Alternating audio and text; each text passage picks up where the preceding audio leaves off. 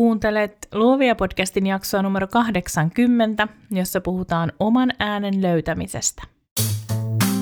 Moi, mun nimi on Nani ja sä kuuntelet Luovia podcastia. Luovia on podcast taiteesta, yrittäjyydestä ja luovuudesta, jota meistä kaikista löytyy –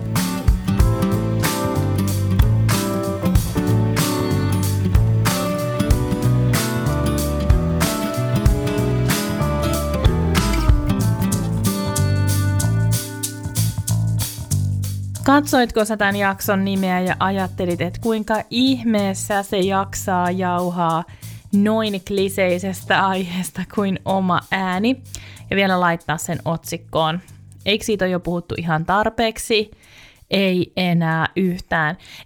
Kieltämättä, ystäväiseni, kieltämättä mä hieman tylsistyin tehdessäni tätä jaksoa, suunnitellessani tätä jaksoa, kirjoittaessani tätä koska tästä aiheesta saa kuulla eri kanavista niin paljon. Mutta sehän ei tarkoita sitä, ettäkö asia olisi jotenkin tarpeeton tai turha. Oikeastaan päinvastoin. Sille on syynsä, minkä takia taidealalla puhutaan niin paljon oman äänen löytämisestä, sen käyttämisestä, koska oma ääni on sun salainen ase. Sen takia siitä pitää puhua, siitä pitää pitää isoa metakkaa, se on niin ainutlaatuinen asia, että sun kannattaa ehdottomasti se löytää ja sitä käyttää. Tässä jaksossa mä kerron, miten mä aloin pelkäämään, että mä olin kadottanut mun oman ääneni, mitä mä tein sen löytääkseni, ja sitten totta kai mä jaan pari todella konkreettista harjoitusta, jotka sä voit tehdä löytääksesi tai tsekataksesi sun omaa ääntä. Tervetuloa Luovia podcastiin. Mietitään aluksi, mitä sillä omalla äänellä oikeastaan tarkoitetaan. Monesti me puhutaan, jankataan asioista, eikä välttämättä pysähdytä miettimään, että niistä oikeasti on kyse.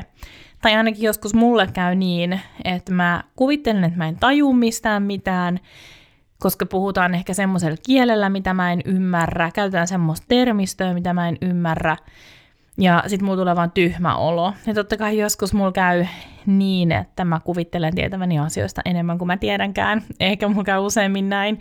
Mutta joka tapauksessa mä haluan lyhyesti kertoa, mitä mä itse ajattelen sillä omalla äänellä ja mitä se mulle merkitsee. No sillä omalla äänellä ei ainakaan tarkoita tätä mun puheääntä, eikä sunkaan puheääntä. Mä ajattelen, että sillä tarkoitetaan ainakin taiteessa meidän tyyliä, meidän omaleimaisuutta, sitä miten me tuodaan meidän käsitys maailmasta osaksi meidän töitä. Sillä meinataan sitä järjestystä, mihin me laitetaan meidän sanat, kun me kirjoitetaan, niitä väripaletteja, mitä me käytetään, tai sitä muotokieltä, mitä meidän töissä tulee esiin. Oma ääni onkin siis se joku, josta meidät tunnistetaan – mikä tämä voisi olla sun kohdalla. Sä tiedät, että mä erikoistuin valokuvaamaan koiria. Vaikka mä nykyään kuvaan lähinnä omia koiriani, niin jos mä mietin mun menneitä keikkoja viimeisen kymmenen vuoden ajalta, niitä satoja koiria, joita mä oon kuvannut, niin kaikista useiten multa on pyydetty kuvaa, jossa koira on keskellä kuvaa ja katsoo suoraan kameraan. Mä oon laskuttanut tuhansia euroja noilla kuvilla.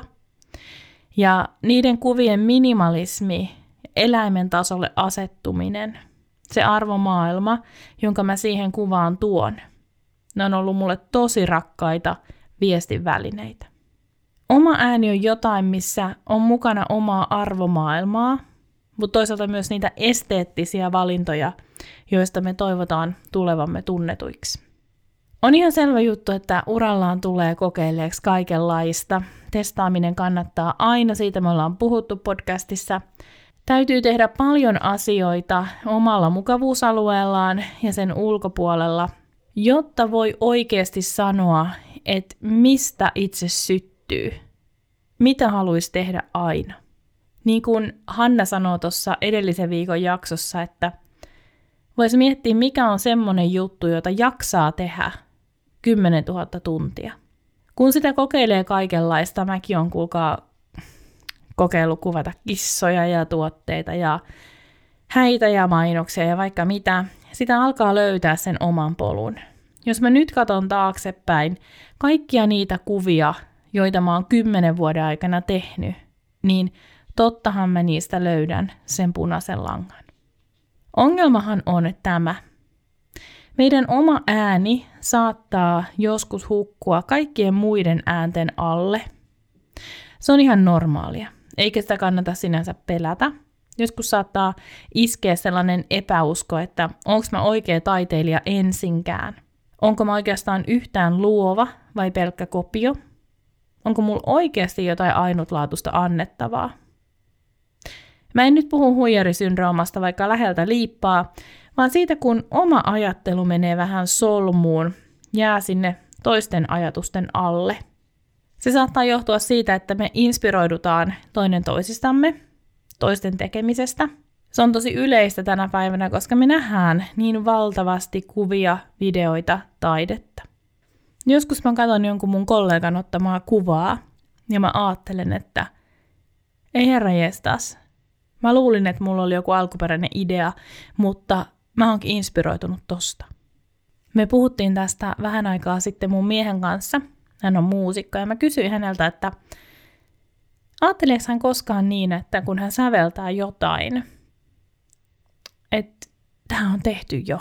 Tai tuleeko hän miettineeksi sitä, että oliko tämä nyt hänen alkuperäinen idea, vai mistä tämä lähti tämä ajatus tähän biisiin? Ja kaikki, jotka tuntee mun miehen, tietää, että hän on ihan äärimmäisen lahjakas ja taitava. Mutta hän sanoi, että joo, että hän miettii sitä tosi usein. Joskus taas se oma ääni jää kiireen alle. Meillä on liikaa töitä, me ollaan väsyneitä tai me ollaan ajauduttu tekemään vääriä asioita. Ehkä me haluttaisiin tehdä oma vaatemallisto, mutta me ollaan jumissa pienten korjaustöiden kanssa. Noin vuosi sitten mä ajattelin, että mä oon kadottanut mun oman äänen – mulla tämä pohdinta ei sillä hetkellä niinkään liittynyt valokuvaukseen tai kirjoittamiseen, tämmöisiin mun luovan työn ytimessä oleviin asioihin, vaikka mä myöhemmin tajusinkin, että siitähän tämä kaikki varmaan lähti. Mä havahduin tähän mun asiantuntijatehtävien kautta. Mä koulutan, sparraan, käyn puhumassa asioista X ja Y. Ja mä oon jotenkin joka päivä, joka ikinen päivä siellä luovan alan yrittäjyyden ytimessä. Mä mietin, miten sitä voisi kehittää ja parantaa ja mikä auttaisi muita ihmisiä tässä ja miten sanat pitäisi asetella, että ne olisi jotenkin fiksuja. Ja sitten vuosi sitten mä aloin epäillä niitä omia sanojani. Ei niin, että ne olisi ollut huonoja sanoja huonossa järjestyksessä tai että siinä asiassa sinänsä olisi ollut mitään vikaa. Musta vaan tuntui siltä, että nyt mä en laula enää omia laulujani. Se oli vähän samanlainen tunne kuin se, kun tietää, että nyt mä työskentelen jonkun sellaisen asiakkaan kanssa, jonka olisi pitänyt mennä jollekin toiselle. Mä avaan vähän enemmän mun historiaa. Mä oon ikuinen oppija, ainainen opiskelija. Mä rakastan uuden oppimista. Viimeiset kymmenen vuotta mä oon opetellut yrittäjyyttä taukoamatta. Mä oon rakentanut mun yrityksen kymmenien kymmenien kurssien, nettikurssien, koulutusten, kirjojen ja varmaan miljoonan Google-haun avulla. Siitä asti, kun mun business muuttui ihan täysin luettuani Worth Every Penny-kirjan, mä en ole lopettanut itseni kehittämistä ja oppimista. Nimittäin kun mä luin ton kirjan, mä tajusin, että maailmassa on ihan valtavasti tietoa. Jos mä saan siitä murtoosan itselleni ja pystyn soveltaa sen mun bisnekseen, niin tapahtuu suuria asioita. Mä oon edelleen ihan samaa mieltä. Mä edelleen yritän ottaa sitä murto-osaa jotenkin haltuun. Mä oon aina googlettamassa jotain. Mä oon aina lukemassa jotain. Mä oon aina kuuntelemassa jotain. Mä oon tehnyt koirieni kanssa pidempiä lenkkejä vain siksi, että mä voisin kuunnella vielä yhden uuden jakson jotain podcastia.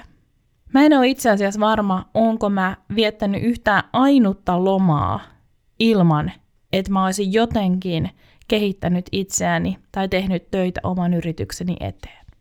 Oman äänen voi siis kadottaa tai ainakin luulla kadottaneensa ihan vaan sillä, että kuuntelee liikaa muiden ääntä. Mä huomasin miettiväni kerta toisensa jälkeen, että onko mun painopiste oikeissa asioissa. Mä en usko, että kukaan muu huomaa sitä mun pohdintaa, koska jälleen tässä pätee se sama juttu, mitä me ollaan monta kertaa puhuttu tässä. Kukaan ei mieti mua niin paljon kuin mä mietin itse itseäni. Mutta ne huomiot, jotka mä tein, alkoi painaa mua enemmän ja enemmän. Mä koin, että mun oma ajattelu ei enää vienyt mua pisteestä A pisteeseen B, vaan se oli enemmän sellaista sykähtelevää ja toteavaa. Eli mä saatoin esimerkiksi käydä kouluttamassa Instagramista, kertoa ne oikeasti tärkeät pelisäännöt, millainen kuva toimii parhaiten ja millaiset sävyt toimii parhaiten ja muistan laittaa se call to action sinne loppuun, jotta ihminen kommentoi sulle helpommin. Yhä edelleen mä allekirjoitan joka ikisen näistä jutuista. Mutta mä huomasin itsessäni muutoksen. Ja se muutos oli se, että niin tärkeitä kuin nämä asiat on, niin mä en enää ollut varma, että onko mut tarkoitettu välittää tätä viestiä muille. Vai pitäisikö mun keskittyä puhumaan muista asioista? Kun mä puhuin niistä asioista, niin olinko mä oikeasti paras versio itsestäni? Tätä pohtiessa mä tajusin, että itse asiassa mua oli ryhtynyt ällöttämään kaikki se tieto, jota mä tuuttasin mun aivoihin. Mä luin aamulla ekaksi tuoreimmat someuutiset, pidin huolen siitä, ettei yksikään somepalvelun pitämä lehdistötilaisuus mennyt muut ohi. Mä kuuntelin jokaisen podcasti, jos puhuttiin uusista somevinkeistä. Yksikään bisneskirja ei jäänyt multa huomaamatta ja mä jatkuvasti luin ja pureskelin tietoa voidakseni välittää sitä muille. Kunnes mä tajusin, että ei mun tarvitse. Ällötys on siitä yleensä aika hyvä merkki. Ei mun tarvitse. Mä en siis tehnyt mitään sellaista mustavalkoista päätöstä, että nyt riitti. Tämä oli tässä, kiitti moi. Mä huomasin kuitenkin hiljalleen mun ällötyksen ohjaavan mua kääntymään yhä enemmän sisäänpäin. Mä käännyin miettimään, mikä se ydinviesti tässä taas olikaan, mitä mä oikeastaan halusin sanoa, että miten hyvin se tulee esiin mun tekemisessä. Jossain vaiheessa vahinko muuttui tarkoitushakuiseksi ja mä aloin kieltäytyä tietoisesti webinaareista, podcasteista, kirjoista, koulutuksista. Mä ajattelin, että just nyt tämä ei ole mua varten, just nyt tämä ei vie mun yritystä eteenpäin. Viimeiset 15 vuotta mä oon opetellut koko ajan uutta, jos tähän laskee mun yliopistovuodet mukaan. Opintoihin liittyen uutta, töihin, yrittäjyyteen liittyen. Joten alussa oli aika orpo-olo. Mä kärsin pahemman luokan FOMosta ja olin aivan varma, että kaikki hajoaa, kun mä en enää olekaan se, joka välittää uutta tietoa muille. Ai että se oli vaikeeta. Mulla oli monessa tilanteessa sellainen hiljainen paniikki, kun mä näin jonkun jakavan IG-vinkkejä tai saavan kymmeniä kiitoksia jonkun asian opettamisesta. Ennen mua ei hetkäyttänyt nämä tippaakaan, mutta nyt mä koin olevani ulkopuolinen ja auttamatta jäljessä siitä tiedon etulinjasta. Joskus kesän korvilla mä kuitenkin huomasin ekat muutoksen tuulet, ja ihan ekana ne näkyi aivan jossain muussa kuin missä mä olin kuvitellut, että ne näkyis. Oikein arvasit, siinä luovassa työssä. Mä olin päättänyt tänä vuonna tehdä vähemmän kuvauksia, mutta mä huomasin, että mun kalenteri alkaa täyttyä uusilla asiakkailla, joita mä en ole koskaan ennen tavannut, ja se tuntui hyvältä. Mä odotin jokaista keikkaa, ja vilpittömästi mä iloitsin nimenomaan niistä uusista asiakkaista. Mä jopa ajattelin, että jos kouluttajana ja tällaisena yleisenä luovan alan yrittäjyyden edistäjänä henkilönä mun oma ääni oli hautautunut muiden äänten alle, niin luovan alan tekijänä mä olin ehkä kadottanut sen. Yksi konkreettisimmista asioista, mitä mä huomasin, että tapahtuu, kun mä kieltäydyin uudesta tiedosta, oli mun keskittymiskyvyn parantuminen. Mä saatoin lukea tai kirjoittaa pari tuntia putkeen ja pysyä siinä flow-tilassa ilman, että mulla tuli sellainen kiusallinen olo itteni kanssa. Mä uskon edelleen, että tämä on seurausta siitä, että mä käännyin sisäänpäin, suljin muiden tekemiset, onnistumiset, epäonnistumiset pois ja etsin syitä sille tekemiselle musta itsestäni. Kouluttaessa ja sparratessa mä huomasin myös muutoksen. Vaikka mä oon mielestäni aina ollut hyvä kuuntelemaan, mä huomasin kuulevani ihan erilaisia viestejä kuin aiemmin. Yhtäkkiä mua, ja toivottavasti myös heitä, joita mä sparrasin, auttoi se, että mä seurannut maailman menoa. Tämä kuulostaa ihan ihmeelliseltä sanoakin näin ääneen, mutta mä koin yhtäkkiä olevani itsevarmempi, selkeämpi niin myös avoimempi. Kun mun ajatteluun ei enää vaikuttanut yhtään se, mitä maailmalla tapahtui, tai mitä luovan alan yrittäjyysmaailmassa tapahtui, mä jouduin etsiä vastaukset mulle esitettyihin kysymyksiin itsestäni. Mä en voinut enää sanoa, että kun se siellä tai toinen tuolla sanoi noin. Tai hei mä kuuntelin just semmoisen hyvän podcastin, mikä olisi sulle just mainio. Ei. Mun piti itse sanoa se, minkä mä koin oikeaksi ja todeksi kulloisessakin paikassa. Kun mä en enää antanut muiden ajatusten ja uskomusten vaikuttaa omaan tekemiseeni, mä huomasin sen mun oman viestin selkeytyvän ja että mä pystyin jakamaan myös enemmän itsestäni. Luovassa työssähän tämä on ihan killeri kombo. Mä otin taas pitkästä aikaa niitä kuvia, jotka mä koin oikeiksi ottaa, ja mä menin myyntitapaamisiin asiakkaiden kanssa ja mä puhkuin luottamusta siihen omaan työhön. Mun koulutuksissa, sparrauksissa tämä näkyy toiselle ihmiselle siinä, että mä todella uskon ja uskon edelleen, että mun ammattilaisuuden määrittää ennen kaikkea se, kuinka hyvin mä pystyn soveltamaan minussa asuvaa tietoa sun tarpeisiin. Kouluttajana mun ja sun, jossa siis koulutat myös, pitää pystyä avaamaan se meidän oma päättelyketju, repii se palasiksi. Ihan samalla tavalla kuin valokuvaajana mun pitää pystyä purkaa se mun tekeminen osiin. Mun pitää pystyä selittämään itselleni, miksi mä oon tehnyt tietyt valinnat. Meillä kouluttajilla on nimittäin aikamoinen vastuu, ja nykyään mä ajattelen, että siitä pitäisi puhua enemmän.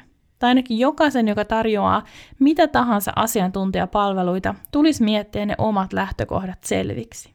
Jos siinä sivussa itsevarmuus kasvaa, niin loistava juttu. Kun kesäloma alkoi ja me lennettiin Ranskaan, mä en enää kokenut jääväni mistään paitsi. Ja tämä tunne oli se, joka teki mun itseni kehittämiselle täyden stopin. Koska mä oon ikuinen oppija, ja mä rakastan sitä tunnetta, minkä tulee uutta oppiessa. Mä tiedän, että sillä mä taas ryhdyn lueskelemaan ja käymään koulutuksissa, ehkä kuuntelen podcastejakin, mutta sillä hetkellä Mä ajattelen olleni lähempänä omaa taiteilijuuttani, oman yritykseni olemassaolon perimmäistä syytä kuin koskaan aikaisemmin.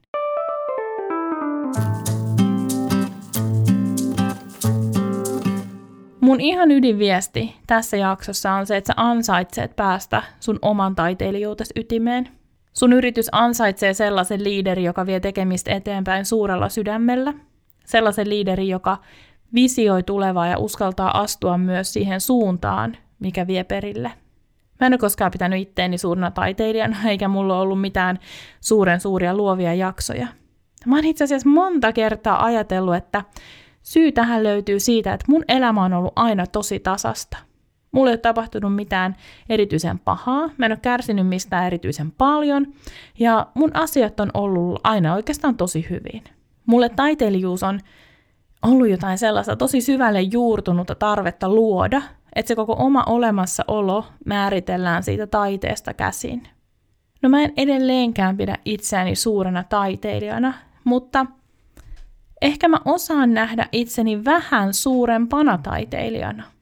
Mä uskon, että niin sen pitää mennäkin. Siihen pitää kasvaa.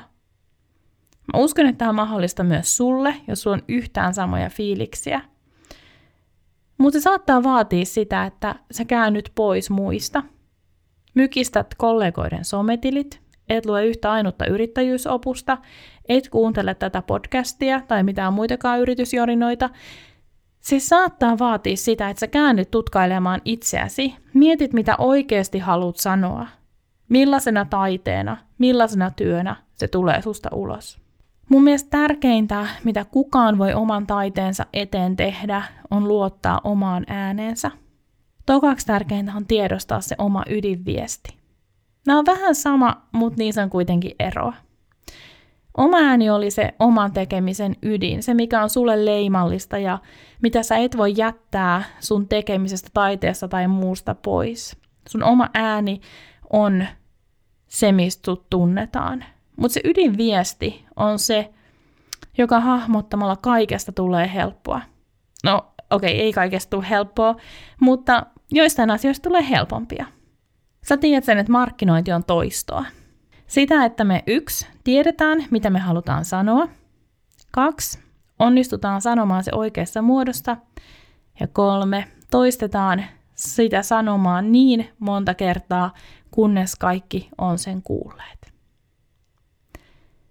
Mä uskon, että ne suurimmat syyt, miksi ihmiset ei osta meiltä, johtuu siitä, että me ei tiedetä, mitä me halutaan sanoa.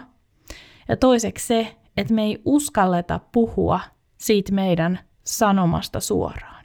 Kun sä oot sinut sen asian kanssa, mitä sä haluat sanoa, sä onnistut sanomaan sen useilla eri tavoilla. Ja se on ihan älyttömän tärkeää, koska meidän asiakkaat on erilaisia.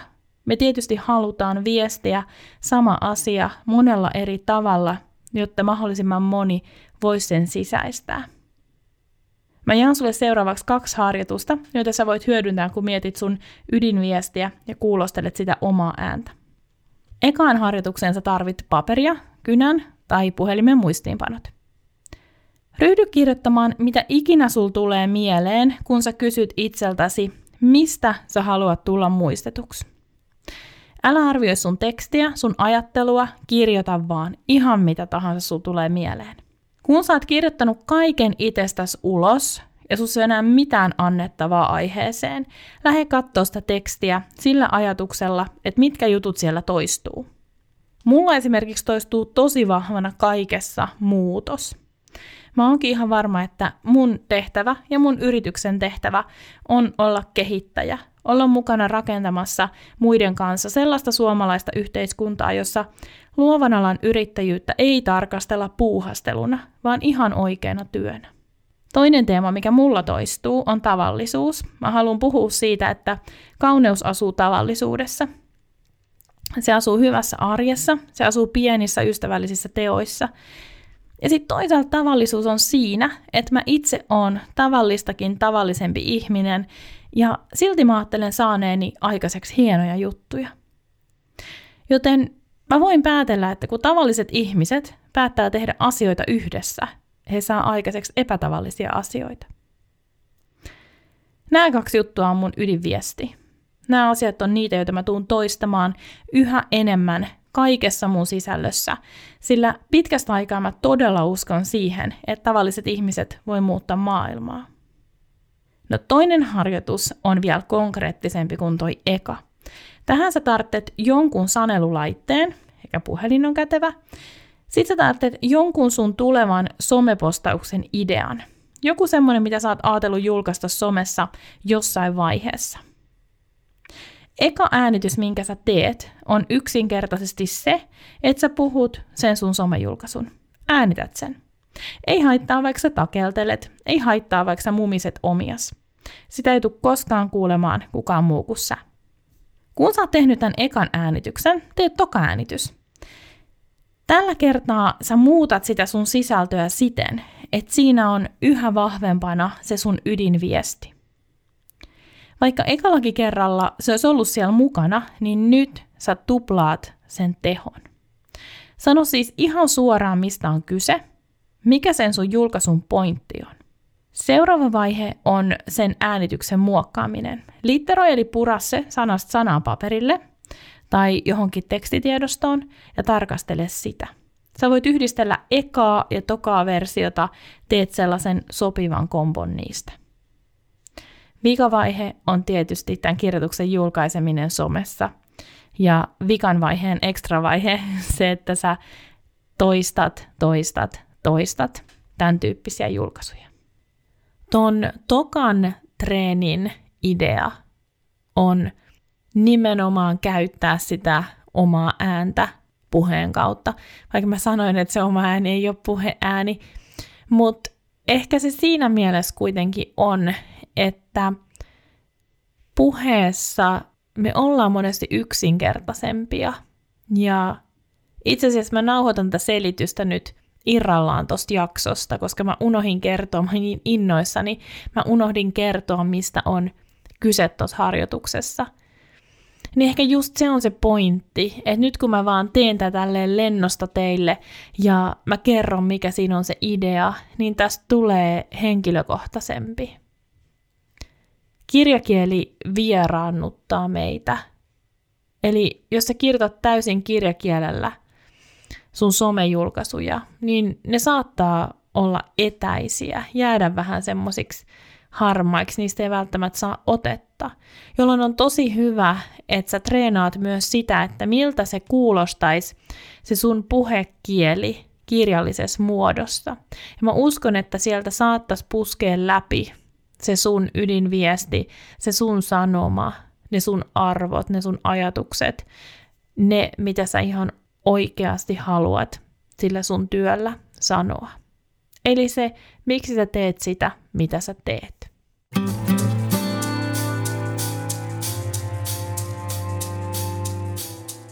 Okei, mennään loppupäätelmiin, jos sellaisia voi tehdä. Mä olin viime viikolla juttelemassa naisyrittäjyydestä tekstiilisuunnittelun opiskelijoille. Virtuaalivilkutus teille, jos teistä joku on linjoilla. Kaiken tämän vuotisen ajattelutyön ja oman navan ympärillä pyörimisen jälkeen oli tosi paljon helpompi todeta, että kyllä, mä seison puhumassa teille, koska mä haluan, että erityisesti luovan alan naisyrittäjyys otettaisiin vakavammin. Että ei me olla pelkästään mitään sukankutojia. Tai jos ollaankin, niin se on muuten ihan hemmetin kovaa bisnestä. Et siitä on puuhastelu kaukana, kun sä ja mä ryhdytään tekemään, työskentelemään se meidän oman vision eteen, liikuttelemaan vuoria. Mä oon edelleen sitä mieltä, että meidän pitää olla kärryillä niistä teknisistä asioista. Pelisäännöt pitää tuntea. Jos me ei tunneta pelisääntöjä, vaikkapa nyt siellä somesta, niin me tehdään turhaa työtä ja karhunpalveluksia itsellemme.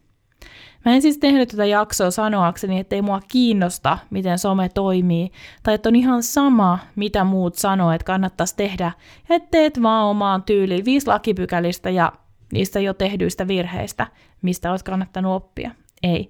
Mä tein tämän jakson muistutuksena itselleni ja sulle, jotta me muistettaisiin se, että me ei tarvita yhtään uutta kirjaa, me ei tarvita yhtään uutta kurssia, me ei tarvita yhtään podcastia menestyäksemme, tehdäksemme jotain suurta sen meidän oman ydinviestin äärellä ja sen kanssa. Jos sä oot kuten minä ja sä oot paahtanut sieltä sun yrityksen alkumetreiltä tähän päivään, jatkuvasti opetellen uutta, soveltaen sitä omaan bisnekseen, niin anna sun aivojen levätä välillä ja käytä enemmän sydäntä. Ota pari askelta taaksepäin ja tsekkaa, kuuletko sä edelleen sen sun oman äänen. Vaikka mä tässä jaksossa on puhunut ennen kaikkea sellaisista syväsukelluksista omaan bisnekseen, niin lopulta sä voit saada oikein passeleita vinkkejä omaan tekemiseen, kun sä seuraat sun omaa arkea ja arjen työtehtäviä. Esimerkiksi mulle oli aikanaan tosi iso oivallus se, että mun pitää vaihtaa mun somekanavat, koko yrityksen viestintäkieli suomeksi. Tosi iso oivallus. Ja se auttoi mua myös hahmottamaan ihan siihen mun luovaan työhön liittyviä asioita paremmin. Mä löysin silloin ekaa kertaa ne sanat, joilla mä puhuin mun työstä – ja tosi moni löysi myös mun työt, koska me puhuttiin samaa kieltä kirjaimellisesti. Mutta tämä saattaa toimia myös monen suuntaan. Mä oon käynyt monia keskusteluita, joissa ollaan puhuttu siitä, kuinka Suomi ei vaan istu suuhun yhtä hyvin kuin enkku. Silloin pitää mennä sillä. Puhumattakaan tietenkään siitä, että jos tähtää kansainvälisille markkinoille, niin englanti on oikeastaan yksi niistä ainoista oikeista valinnoista. Mieti siis, mitkä asiat sun yrityksessä tukee sun ydinviestin läpimenoa. Kun sä oot varma sun sanomasta, ota kaikki keinot haltuun auttaaksesi sitä viestiä läpäisemään kaikki se kohina, mitä sun ihanne asiakas päivittäin näkee ja kuulee. Kun sä luotat sun omaan ääneen, puhut suoraan, kuljet laput silmillä, sä voit olla varma, että jossain vaiheessa tarpeeksi sun toistettuassa sun ydinviestiä sun asiakas kuulee sen ja sitten teillä on bileet.